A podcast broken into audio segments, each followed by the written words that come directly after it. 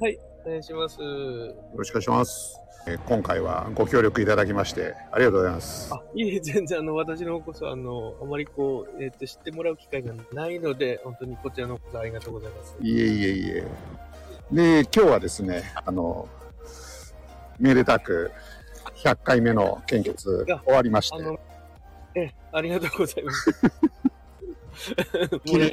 記念品がいただけるということで、30回とか50回とか、なんなんかあの選べるようになってるっていう話も今日聞きましたね。あの、あの、多分あの、ラブラッド会員になってると、こう、選べるってやつじゃないですかね。はいはいはい。あ、会員じゃなければ自動的に決まってるええのがみたいな。確か、あの、あれですよあねの。記念品についてる。青森血液センターのツイッターとか見てると中華丼くれるんですよね。あの、2週間おきに品物を書いてやってるんですよあね。、そうなんですか。じゃあ中華丼が終わったらまた別のものになるとええかそういうことですか？そうです。で、あの、結局あの、2週間に1回献血される方がいるのあで、なるほどね。あ、なるほど。その2週間なんですねええ。皆さんが飽きないようにということで。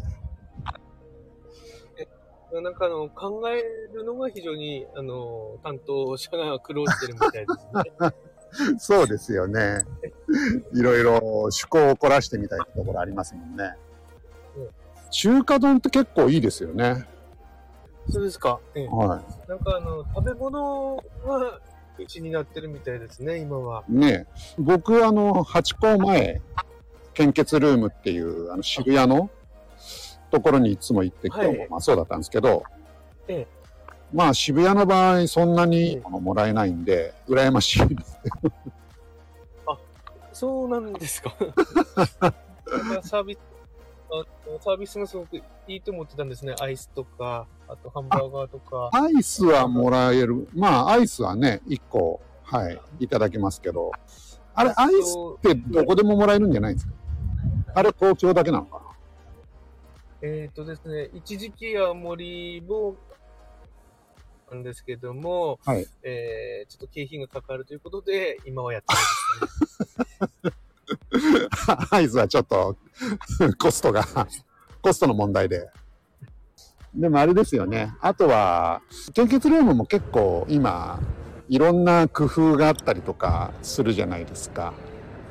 例えば、東京だと結構ね、その、秋葉原とか、銀座とか、えっ、と、まあ、渋谷もそうですけど、はい結構その場所に合わせた、えーインテリアだったりとかっていうのがあるんですよね。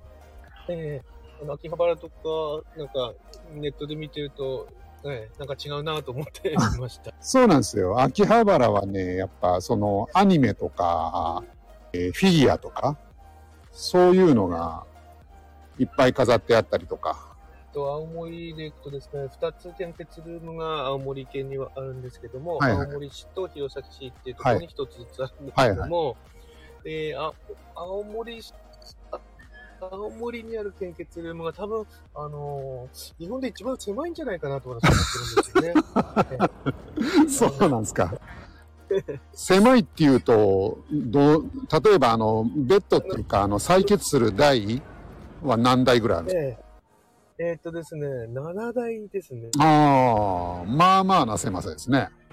7台、あええ、ええ、7台です。あの、感覚もこう近いんですよね。結構隣のベッド近いですし、はいあと、あの、まあ、ロビーもあんまり広くなくてですね、あの、フレームも来るんですよね。密集してるんじゃないかっていう、あこれ密じゃないかって？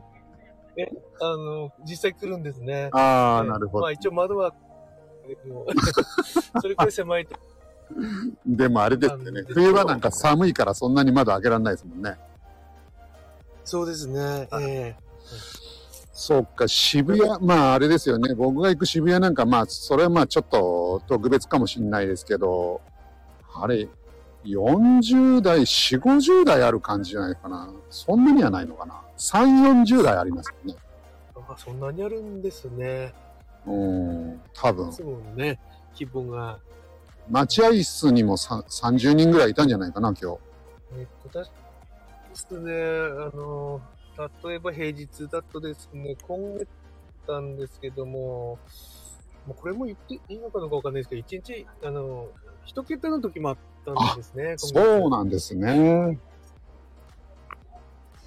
あの、本当にあの、平日来ない時は誰も来ないような感じで。はいはい、でも、あの、今日、渋谷で、結構いつもね、あの、話する人っているんですけど、はい、まあ、あんまり言っていいのかな。あの、はい、どうですか？みたいな話したら、まあ、今日みたいな、うん、その、週末はすごい混んでるんだけど、あの、平日はコロナ明けて、逆に少なくなっちゃったって言ってましたね。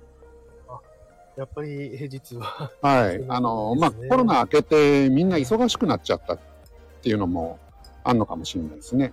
なんかあの、10万人あたりの感染者数でいくと、青森県ってもうトップ10に入ってるんですよね、実は。あ、そうなんですか。感染者の割合が高いっていうことですか。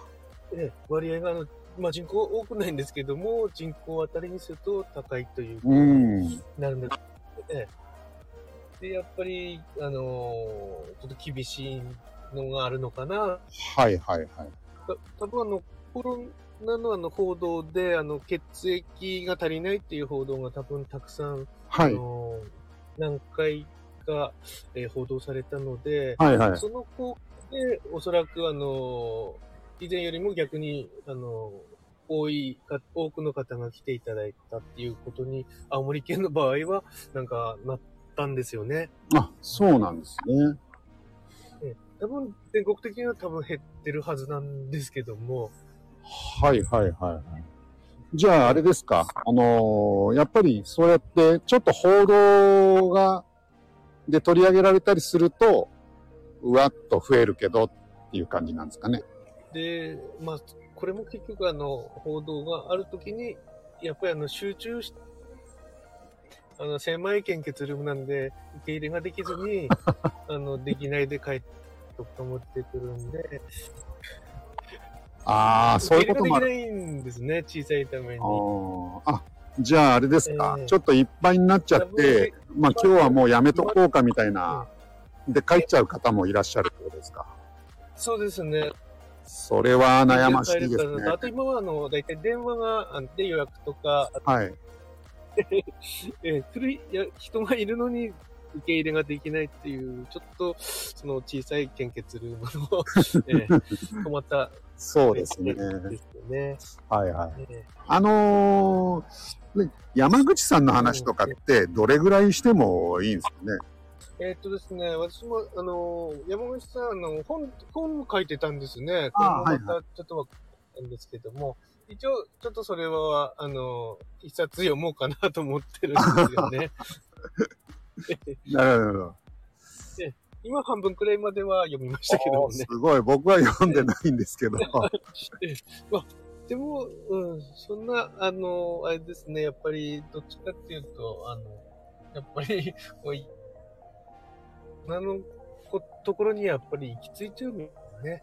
こういう話がありますよっていうみんなに出していくと、まあ興味がある人はそこに、まあ実はあの献血って病気の治療に使うんだっていうところと、まあその辺のところは結構話題にしてくれてるんで、やっていけばまあ自然に献血する人もいるし、しない人はしないしっていう、なんかそんな感じなのかなと。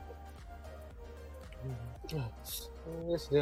多分あの、あまりこう自分にこう関係ない世界だと思ってる方、たくさん多分いらっしゃいますよね。ああ、そうですね。はい。その交通事故でね、別に、なんかそういうことって。ね、こう実際自分の身に起こってみないと、ちょっとなかなか、えー、身近に感じられないような感じでしょうかね。そうですね。そうだと思います。だけど、結構ね、その、まあ、癌とかって割と身近な病気だから、そういうのに使うんですよっていうのは、結構みんな興味持ってもらえるんじゃないかなと思うんですよね。当日は、あの、看護師の、まあ、あの、献血タムリンチャンネルっていうと、私の同僚になるんですけども、あの、看護、ね、あの、まあ、採血課長をやってる看護師なので、はい、またあの、別な、視点から、こう当日は、え二人こう並んで話しますので、ええー、また、いろいろ話せることがあるかと思います。あ、わかりました。